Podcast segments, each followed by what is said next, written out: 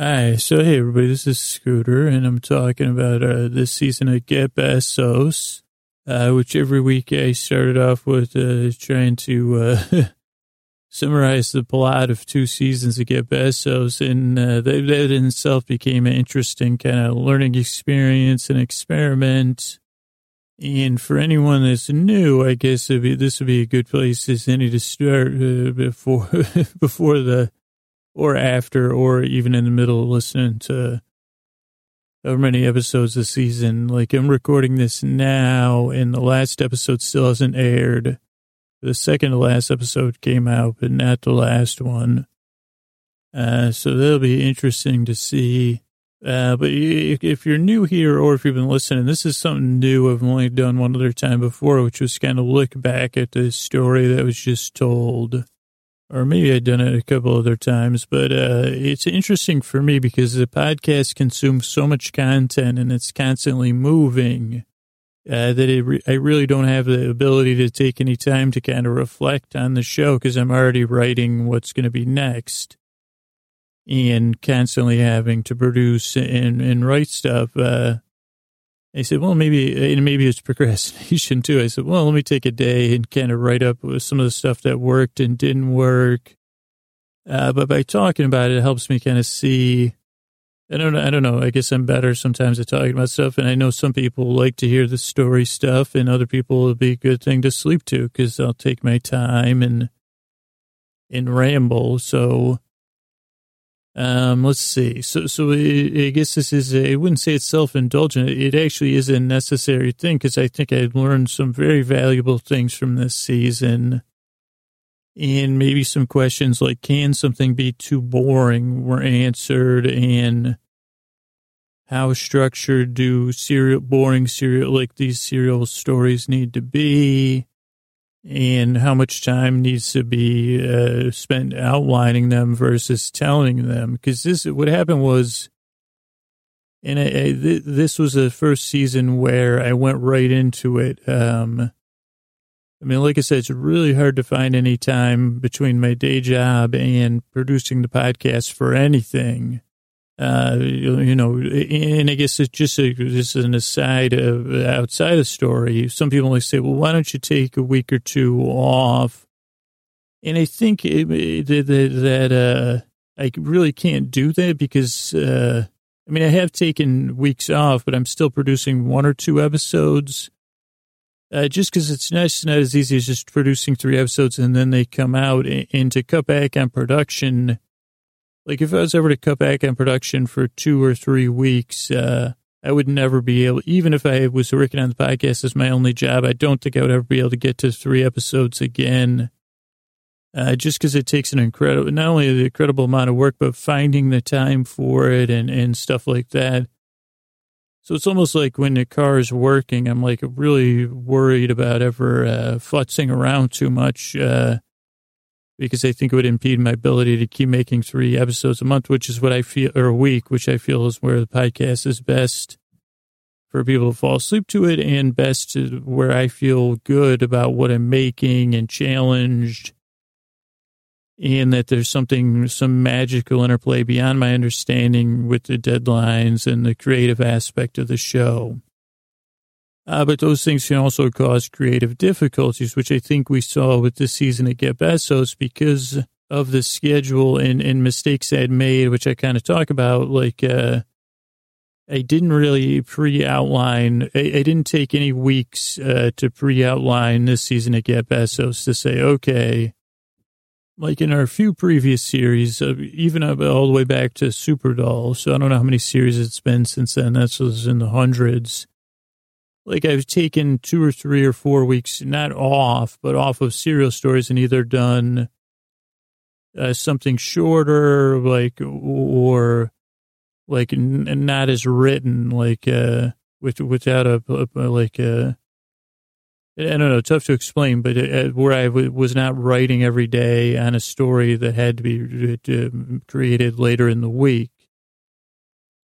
And so with Jeff Bezos, I just didn't really have the time. And the other times I'd done it, I kind of felt like I couldn't find a good balance. Like, because there's never a luxury with this podcast of time. Then when I had the luxury time of like 4 weeks to plot something out, I was wasting that time procrastinating or using it to do other kind of research or talk to listeners on social media or whatever.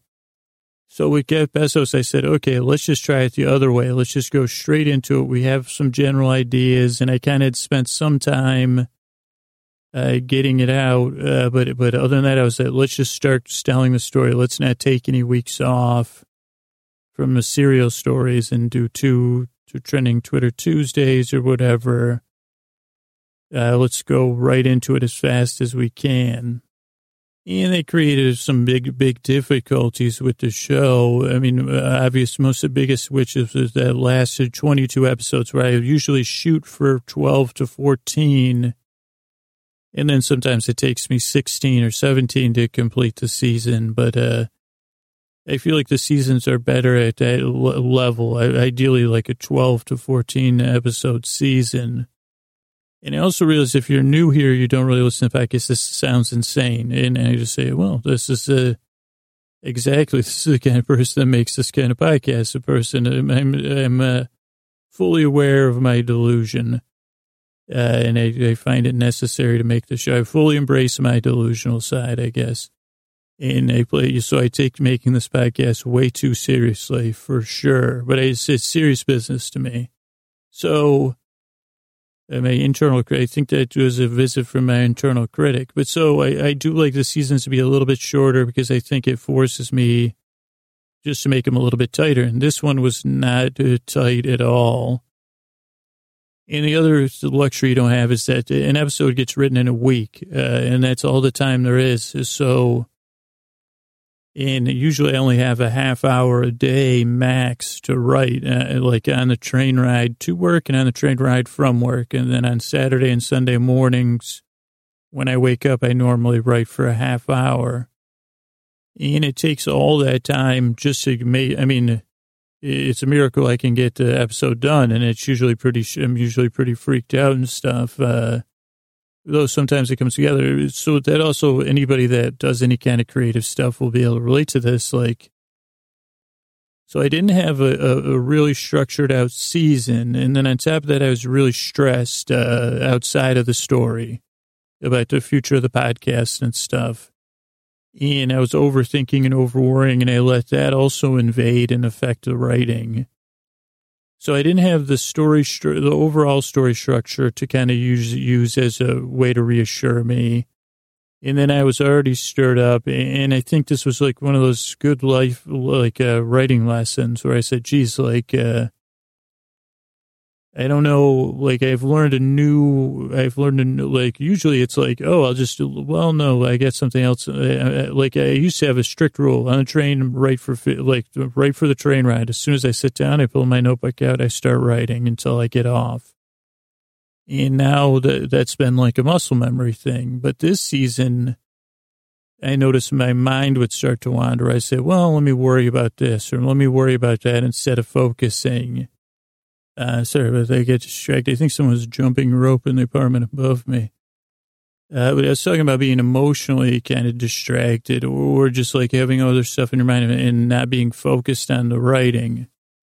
And I guess what's curious about that is a chicken or an egg situation, because it's like, well, is it because the story structure wasn't structured enough?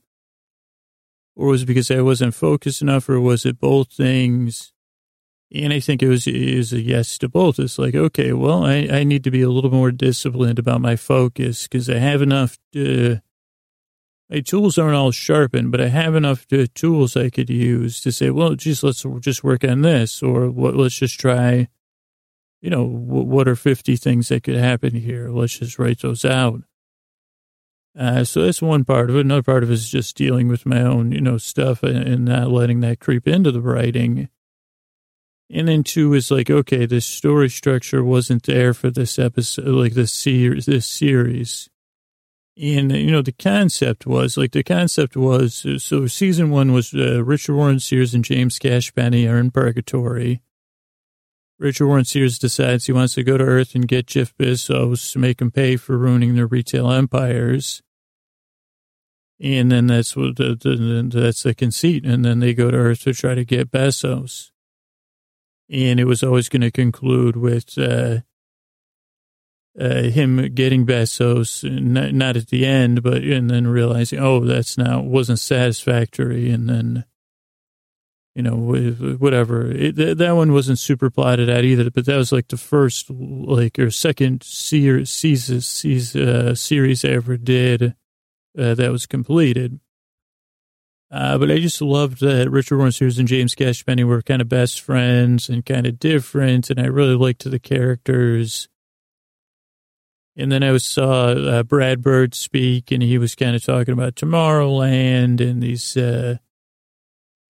utopian visions of the future and how everybody's into dystopias and why doesn't people, and I just kind of took it, I guess he was just trying to be, I think, and he was pushing people at this talk he was giving, and, you know, against what he felt like was lazy storytelling. And I took it, I said, okay, I said, geez, that's a great, I mean, I like being challenged like that. And I said, okay. And then I said, and I had been sitting on the Richard Warren Sears and James Cash Penney and being like, I really want to tell another story with them, but I didn't know what the story would be since the season concluded with them taking over hell with Jeff Bezos. I was like, what the hell do you do after that? But then I said, okay, this utopia. And I said, that could be challenging if so the conceit of this story was that there's a utopia on Earth. And I kind of took Brad Bird's thing and I said, oh, what would we do? And I said, well, what could be more boring than a utopia, right? Like, and I said, what if it is a real utopia or a near utopia? So there can't be one of the rules of the story. I said, well, what if one of the rules of the story is you can't screw around with the utopia? Like, the utopia can't be a false utopia or a cultish utopia or a cover-up utopia, you know, or a shiny thing covering, you know, black mass or whatever. Like, it has to be a real utopia. And I said, oh, boy, how do we get a real utopia? I said, okay, this is an interesting challenge. And at some point, I don't know if I thought before that or after, I said, okay, this would fit with Richard Warren Sears and James Cash Penney, two people that are totally unqualified to be in a near utopia. And then I said, well, geez, a utopia would be without most conflict. It would be within. And I said, okay, that's a nice contrast with hell. And then you can kind of see where the story went. I said, okay, well, that would be, if there's a utopia, they wouldn't be sending anybody to hell, probably. Based on a kind of Catholic, Judeo-Christian kind of viewpoint is what I'm using, which I had, you know, I went to Catholic school. I guess I'm a cultural Catholic, you see, I think that's what they say. So it's kind of a lens I view the world through. And I said, well, that would be interesting. So nobody's going to hell. And they said, well, they would need people, you know, you know, if you have a business, if you can't have a restaurant with no customers, they say, okay, let's get these, you know, we're going to have to go get some customers. And they said, well, that would take it. You know, if you had Richard Warren Sears and your utopia, that's going to cause difficulty. So I said, okay, I think we have something here. I think we can work this. And the whole idea was that they would get, but they didn't. Then I said, okay, I just had a general idea of the plot, but not. And mostly just of the story idea, but I didn't have a total conclusion. I kind of had some vague ideas of how it would conclude. And I said, let's just start, like, and that's just the fact of this podcast, and it probably will be no matter how much time I have. You're never going to have enough time to do stuff perfectly or write it the right way or whatever. And in this case, it's like his podcast put people to sleep, so it's like, let's take a little bit of the pressure off. But so then I started just telling the idea, and I said, okay, well, let's get a couple. And I started to figure out, okay, well, maybe this is the last. Okay, well, why would it be important? If no one was left on Earth, then that would be a pretty important utopia. Like, if that was the last vestige of humanity, that would make sense why hell would need sinners out of there. And then I just started to work in the story, and then I ran into some major problems right away. Other than belief systems, utopias, philosophy, you know, all that stuff is that when you're trying to do something in a week, and then you have a utopia or like this shiny future, we'll call it a shiny futurescape or whatever. You really don't have any time to do any world building if you're going to do any storytelling. If you're writing an episode in whatever, over 30 times 7, 4 hours. And it would be really tough, even if at first I was like, well, I could just go on and like look at other people's stuff. And that's how it started with the Epcot Center. But even then I was like, okay, this doesn't work. Like, this isn't going to work. I don't have... one that's not necessarily my skill set of like my mind doesn't work in a design way. And I said, geez, if I just, I don't have any research time. So if I was to research to supplement the lack of knowledge and imagination I have in that area, there wouldn't be any time for the story part. And I couldn't just describe stuff for 40 minutes, even if it would put people to sleep, I wouldn't be able to do it more than 1 or 2 weeks in a row without getting burned out. And so that really caused me some panic and some, I felt down for a while because I said, man, what am I going to do here? And it's also kind of like disappointing because you're like, man, I have this whole utopia, this ultra-modern, beautiful future and everything. But I said, well, the audience will be able to fill that in. And I kind of went to the old filmmaking thing of like low-budget movies are shot on contained sets. And I said, well, that's what I'm going to have to do. That's going to have to be the solution to this season is we will see very little of this utopia. Just like if you're shooting a movie on a budget, I said, I'm going to have to keep these in rooms and maybe we'll get a couple flashes of utopia. But the audience's imagination will have to provide the utopia for this, you know, the people that are awake, I guess. But you know, like, I don't know, I guess it gets a little embarrassing, but I put this much thought into this. But I will just have to do it on contained sets, like in a quarantine, outside the walls, in a field, in a water treatment plant. Even that when I said that was almost a little bit over ambitious because I had to look through all these different pictures of water treatment plants. And then most of the rest of the season took place in a courthouse and then at a park. And then that was a whole nother layer of trouble we ran into, I think. But also that was like, also like where I was like, I don't know. I said, okay, well, there's some cool stuff about this, and this makes sense. The small sets will help us. Like, because Richard Warren Sears, he just wants, like, for a little while, I thought it was going to be a little bit like, I thought it would be more the play part would sink in, and that we would go with the play. But again, with the budget, in this case, a time budget, I said, hey, geez, I don't know if we have time to do a play, and that felt like a little bit too... gratuitous, I guess, like, and then the courtroom scenes kind of ended up being that way anyway. I felt, not that I feel totally crushed or disappointed by this at all, but I do feel like we had 2 or 3 episodes of spinning our wheels. And one thing was I started to fall behind. I'm just been so overwhelmed that in an ideal situation, this will jump to a broader picture here for a minute, is that, you know, every single week I would record 3 podcast episodes a week, right? And in a perfect world, I would have like a 2-week buffer. So every Tuesday, if this isn't how the podcast gets done, but that every Tuesday night, I would record an episode for 2 Tuesdays later. So that if for some reason something happened, there'd still be 2 Tuesdays and then the Tuesday. And the same for the Thursday and the same for the Sunday.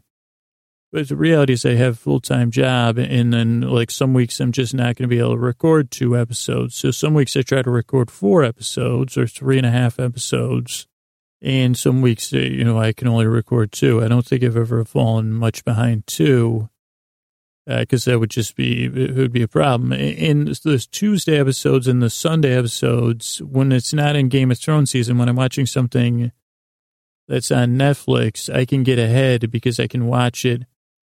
But like once Game of Thrones comes in, I'm watching that when it comes out. I don't have early access. So it's like, it just adds this extra time crunch.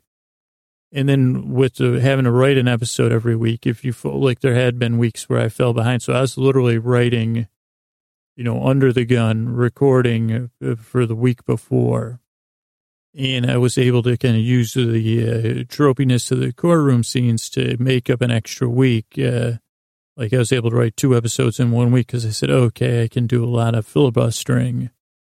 But it's not as gratifying, you know. I say, okay, well, and I think that, so I guess with this next series I'm going to do, which I'm not ready to disclose yet, I am going to take, like, I've been working very hard but behind the scenes, and like every spare moment I've like, I have 2 episodes of a 3-episode mini season of something that'll come out after this episode. And then I think I'll have 1 repeat that'll kind of set up the theme, for our next series. So that'll give me 4 weeks of which I'll be on vacation with family and stuff, but to kind of start plotting out this next season, which I've already kind of started to do. And ideally, it'll be a like a 14-episode story or 12 episodes. I think probably 4, 8, 12. Yeah, probably like 14 episodes. So we get done after Halloween, like right around Thanksgiving-ish. It would be ideal. And one thing I noticed about this season was. Like, I mean, as our audience has grown, you know, we get more feedback and more people were having trouble getting into Bezos. And I think the length of the number of episodes was one part of it. And the fact that people said, well, geez, I don't know if I could catch up now. It's like I gave a recap at the beginning of every episode, which in itself became like this funny story kind of thing and a little bit ridiculous and probably sleep-inducing. But I said, okay, well, you got to keep it to 12 or 14 episodes. And then I said, well, maybe we'll do a procedural. And this won't, so the next season series won't be just a procedural. It'll have a story arc for the season. But each episode will also be a procedural, but not exactly a procedural, but it'll be self-contained too. Which you say, which one is it, Scoots? I say, well, both. Like, I'm going for both. I think it's the Sleep Podcast one. But I think, like, what was that? NYPD Blue, I think that was a procedural. So procedural, just for everybody that doesn't know, is like a show like Law and Order or an Agatha Christie book or something that says, okay, this is what happened in the beginning. Or like those shows, or like Jonathan Mann's podcast, The Song and Outs. I think that has an overarching thing too. But it's based on, what was that, time warping stuff, you know, where here's the problem, let's fix it by the end of the episode. And that the show is I guess that's what the procedural is. Let's proceed to what is our procedure of fixing this, whether it's ER, or Chicago Fire, or whatever. And I think I don't know. So we'll see with this next season. And again, there's no guarantees. I'm still breaking at the very beginning stages. So it could be something that I'm like, oh, this just isn't going to work. And then I'll be totally panicked. And this will be something new. And just to give people an idea, like, well, where do the new ideas come from? So this is the second new idea. So I wait for them to come to me, and that's not a joke. I mean, I'm always, like, thinking about stuff and then saying, well, geez, there's a story idea. What do you think about that? Is that a germ for a trending Twitter Tuesday, or just go in the notebook for one day, maybe not a podcast story? Or is it? And the whole procedural idea has appealed to me, just because I'm like, I'm not very good at it. Like, this one isn't a mystery one, but that was like the first idea. I said, well, this could be a mystery. Could we do a detective one? And then I started, and I still wasn't feeling it. It would be a different kind of detective story. And he said, well, I don't know if that's not really in my wheelhouse, one. And that's not like a self-esteem thing. It's just not I don't have a mystery. I mean, my mind is mystery, and, you know, it's mysterious. My thoughts are mysterious, but the tautness of making a mystery and solving mystery is just not my game. But I still had this concept, and I said, okay, let me put that on the back burner. Maybe that's going to be our next season, because it did have a character, and I said, okay, maybe. But I still wasn't like, oh, boy, I got to tell this story. And then a couple things happened, and I said, they're just things I was curious about, and then a couple ideas just collided in my mind. This was not related to this last one. And I said, could we do that as a story? And I said, what about a story like that? And I said, oh, okay. And I said, and I still haven't researched to make sure that it hasn't been done. That's the other thing. I mean, I pitched a couple people on it, and they seemed to like it. So, but and they didn't say, oh, that's exactly like this. And so they didn't say that because, like, so I don't know. I still have to Google to make sure that it's not like, oh, wait, that was a movie. And I said, oh, shoot. So I still have to vet the idea, but I mean, at this point, I would be totally crushed because it's like I'm juiced, and now I'm like, okay. And so this one, we have kind of a couple of characters and whatever. So that's that. Let's see what else. So I got some notes here. Contains sets, courtroom drama. Yeah, the courtroom drama was fun, and I really liked People versus O.J., and, you know, some person over there was very, very nice to the podcast. And it was really inspiring to me. So I said, oh, boy, like, once I realized I said, maybe we could do one courthouse episode. But then I kind of got hooked on it because it's, and so then I said, oh, wait a second. In the end, I think we milked that a little bit too much. Lost a lot of, what does that say? Listerine. I know what that is. No time for contained sets, loose overall story structure, too many episodes, tough for new listeners. Oh, not enough relationships, not enough conflicts, and narrative voice. Those are things we could talk about. So let's just talk about the relationships. Yeah, I feel like some of the relationship things I wanted to key on in this series. One was that Jeff Bezos had a son in Bezos, and that Jeff was more attached to Bezos, like he had been there and had an affair or loving relationship with a woman like years ago. And they had a son together, but he was moving back and forth between hell, and that was somehow, you know, morally or ethically strange. I wouldn't say good or bad, but that he had given birth to his son, and that him and James had been secretly funneling knowledge into this, this last outpost of humanity since its inception, to kind of give them technology and stuff for them to flourish. You know, all that got kind of moved away from. But I think that that relationship with Jeff was a missed opportunity with him and his son, and the loving aspect, and maybe some conflict could have been there. And then I thought, again, that Richard Warren Sears and Mary Lou would, that didn't work out. But these love stories never do. If I could tell you how many series I've started, I've said, well, this one's going to have a B story with a love story. And I say, well, geez, I guess, what could I say? This is not my cup of... I'm interested in it, but I can't get it to happen. You know what I'm saying? You know, I just can't find the time to make it work, really. But it was so, I feel like, you know, James and Richard's, even their relationship didn't get quite enough time. Like, I don't know, this season was really...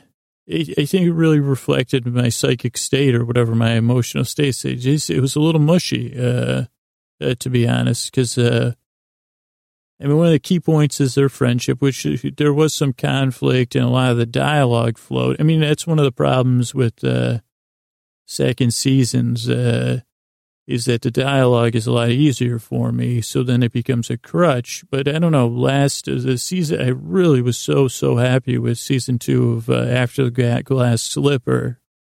And maybe that's just because Agatha has such a strong voice and she was dominant, and she was the only recurring character. But I don't know. So it was the relationships between James and Richard, between Jeff and his son. And then I guess that wasn't planning, but between Skiffy and Megaria, that didn't work. I mean, I really was happy with the interplay between the angels and the humans.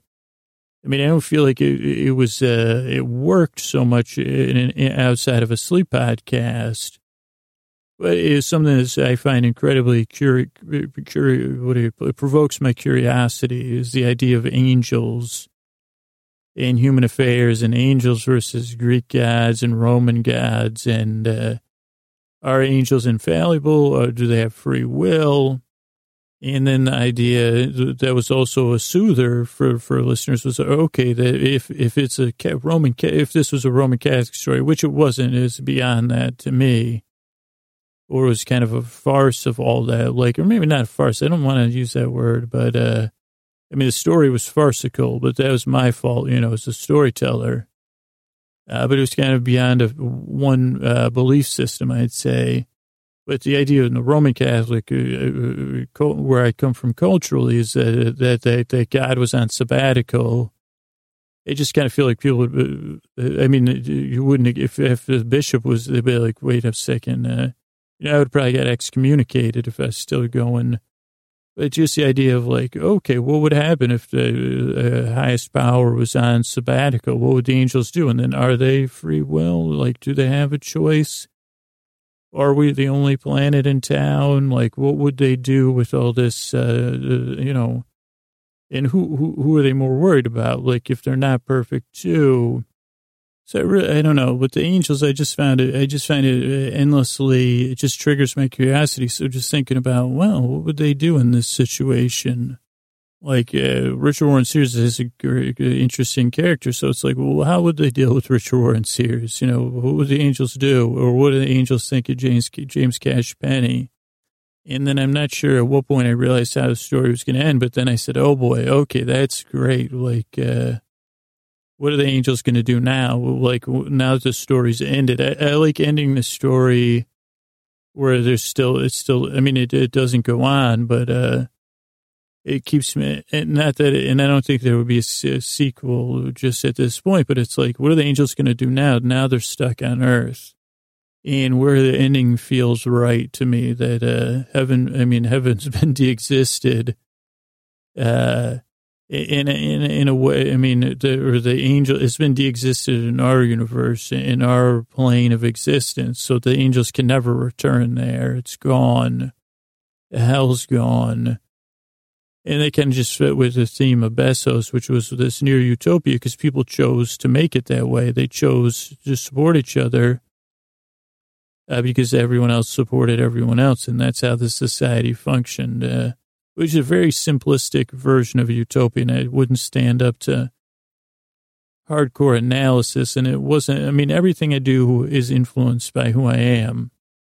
So I'm not going to say I don't have thoughts about all this stuff, but it's really just that it's a transparency. Like, I'm not as an adept storyteller when you're trying to write something in a week. You know, you're cloaking your beliefs, but there's still dry, you know, there's only so much nuance you can do, I guess. But also it's like, just like, I think someone said, you know, this kind of stuff, like, I'm not a deep philosopher. I'm not. So it's just a reflection of what I think and what makes me curious. I mean, I think that's the most important thing is it makes me say, But I definitely feel like the lack of spending time on the relationships also reflected that there wasn't quite enough conflict. And I guess maybe I was just overwhelmed. And then again, not having it plotted out enough. I think when I come down to it, and when people say second act problems, like, I mean, this story, I don't even think I had the third act figured out, but it definitely didn't have... I said, okay, they're going to go to Bezos and try to get centers, and I'll figure the rest out, and then they'll, you know... It'll all get screwed up. And I didn't want to ruin, I mean, I had struggle with, like, should I ruin the utopia or not? Should Richard Warren Sears ruin the utopia? And I was like, I don't know. They can't be cheating. And I mean, now who knows what's happening there? They're all on their own now, but they don't even have me.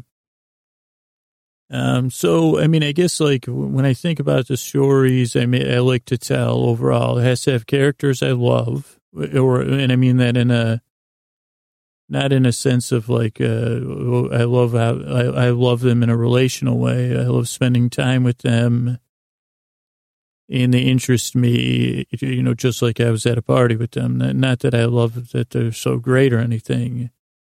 And Jeff, Richard Warren Sears and James Cash Penney, I have great affinity for those characters, and they interest me. And then the story did have an overall idea that interests me. If the last vestige of humanity on Earth that's not just surviving, that's flourishing as a utopia, what does this mean for this belief system I was raised in? Or that as a child, like my childhood, that my brain processed, because it's probably not what they were teaching, but what I believed as a kid, which was if you do something bad, you're going to hell. Like, what would that mean if there's a utopia? Like, I'm sure I probably asked that in a class, and I got, you know, in trouble. And I said, well, you're going there now. I said, well, I already knew that. Thank you, I teach. But like, what would that mean if you're running at full like humanity? I don't know, just those are the kind of things that make me curious. And I say, well, what the hell is hell going to do? I mean, it just interests me to say, okay, there's no devil in these stories. But I say, what would they say? Okay, nobody's coming down here. We better go get some recruits, you know? And I think that's, you know, that's probably what they would do. But in this one's a little more delicate because this is it. This is the last vestige of humanity here.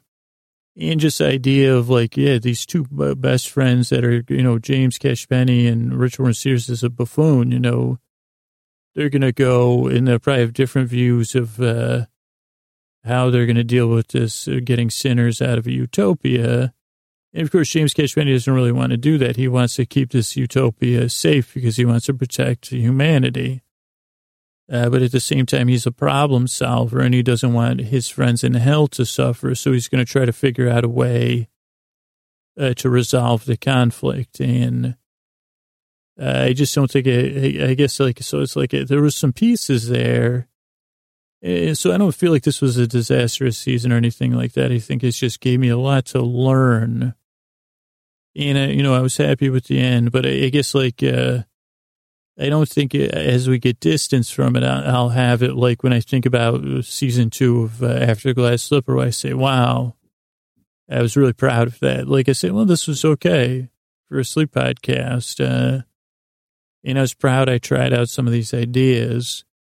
And then I guess when we get into the, like the last thing is a narrative voice, right? And that's kind of something that's very important to me and that I'm very curious about.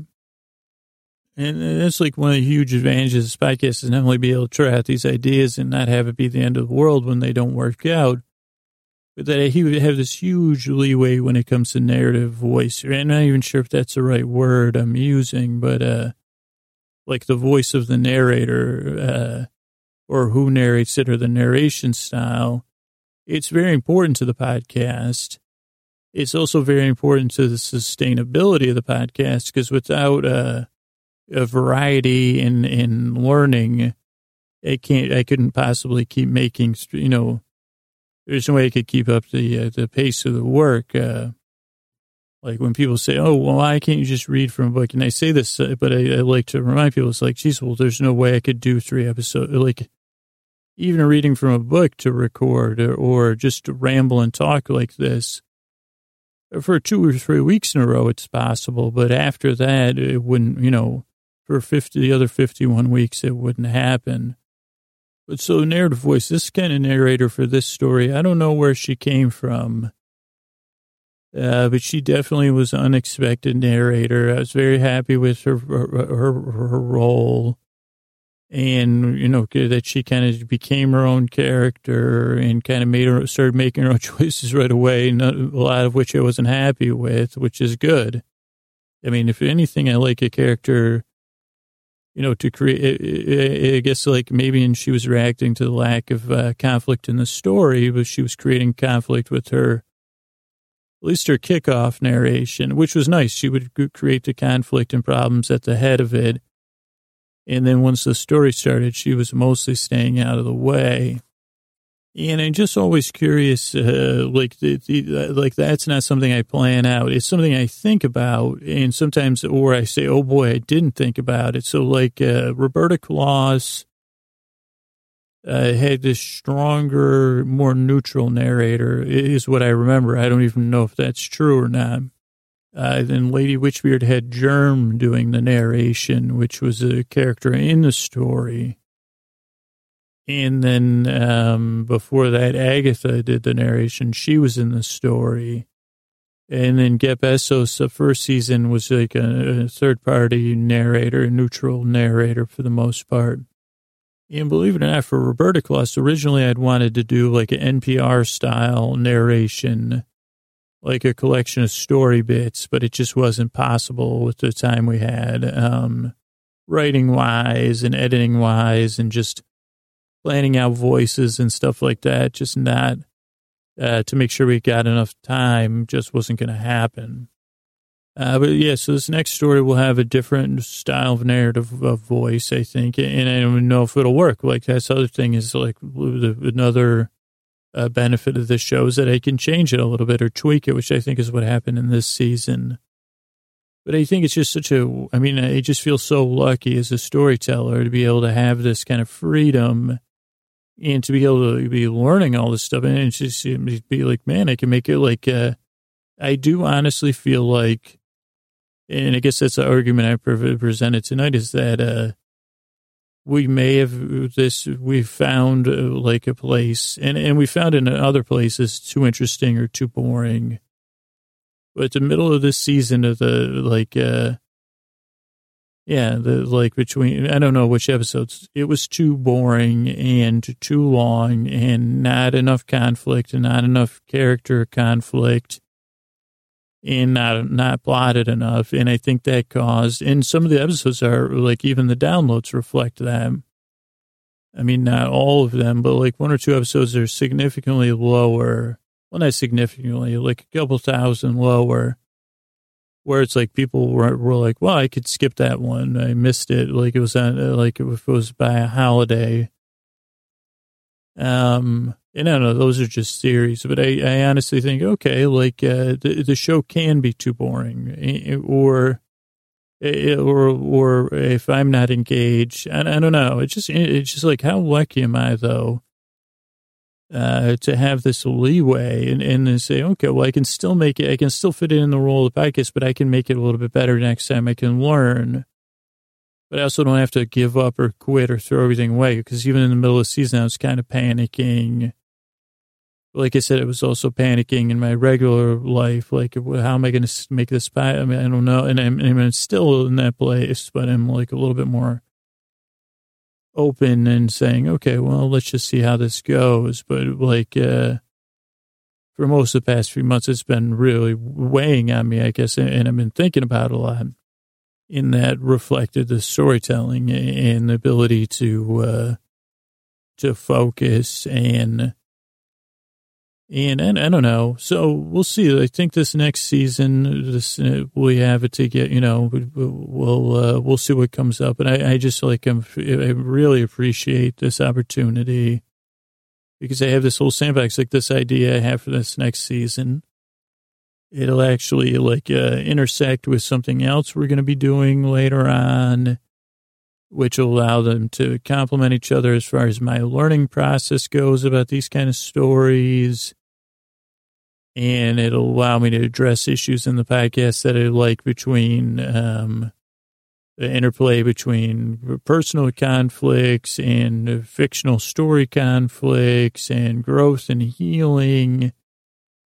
And adventure and characters that are intriguing and curiosity sparking, along with the terribly fear-inducing, but also exciting thing of like, geez, can I tell a story like this kind of story or not? And already this story also has some of the same issues as the last one. Like, geez, will I have time to do that kind of story? Or if not, how will I compensate Like, will I be able to put that kind of thing together in a week, even if I focus? And how will I do it? And the answer is, I don't know, but how lucky am I? So thank you so much. I don't know what to say. I mean, geez, how lucky am I to be able to tell these stories and, you know, have an audience. You know, there's some audiences, yes, some of you are listening all the way through and here and all this, and some of you, you know, it's just bouncing off their ears, but it doesn't, to me, that really doesn't matter. That's like a popular question I get asked. And I think it comes back to this, that what I'm saying is like, how lucky am I that I get to provide the story? Like, I'm still the one telling the story, and that it has the challenge of producing the story. So whether you're awake or asleep, I guess it doesn't really matter, because I still take it the same way, you know. It's like, okay, well, I want to do the best job I can, and I want to learn from where we've come from. And, you know, there really isn't like a way to break story or exactly how to structure it or exactly how to do it. It's like, for me, it's like, oh, is this, can I get a decent structure this season? It's a good question, but there's no rules. Or it's like, well, I don't know what structure, what structure did that story follow? Okay, well, will that follow this one? Did that have a structure? I don't know. It'll be like watching a lot of movies and TV shows. And then saying, well, geez, will that work for me? Or, well, would I do that? I don't know. And then, but I don't know. Like, so to be able to have to grapple with those problems is like, is thrilling. It's absolutely thrilling. So thank you so much, and good night.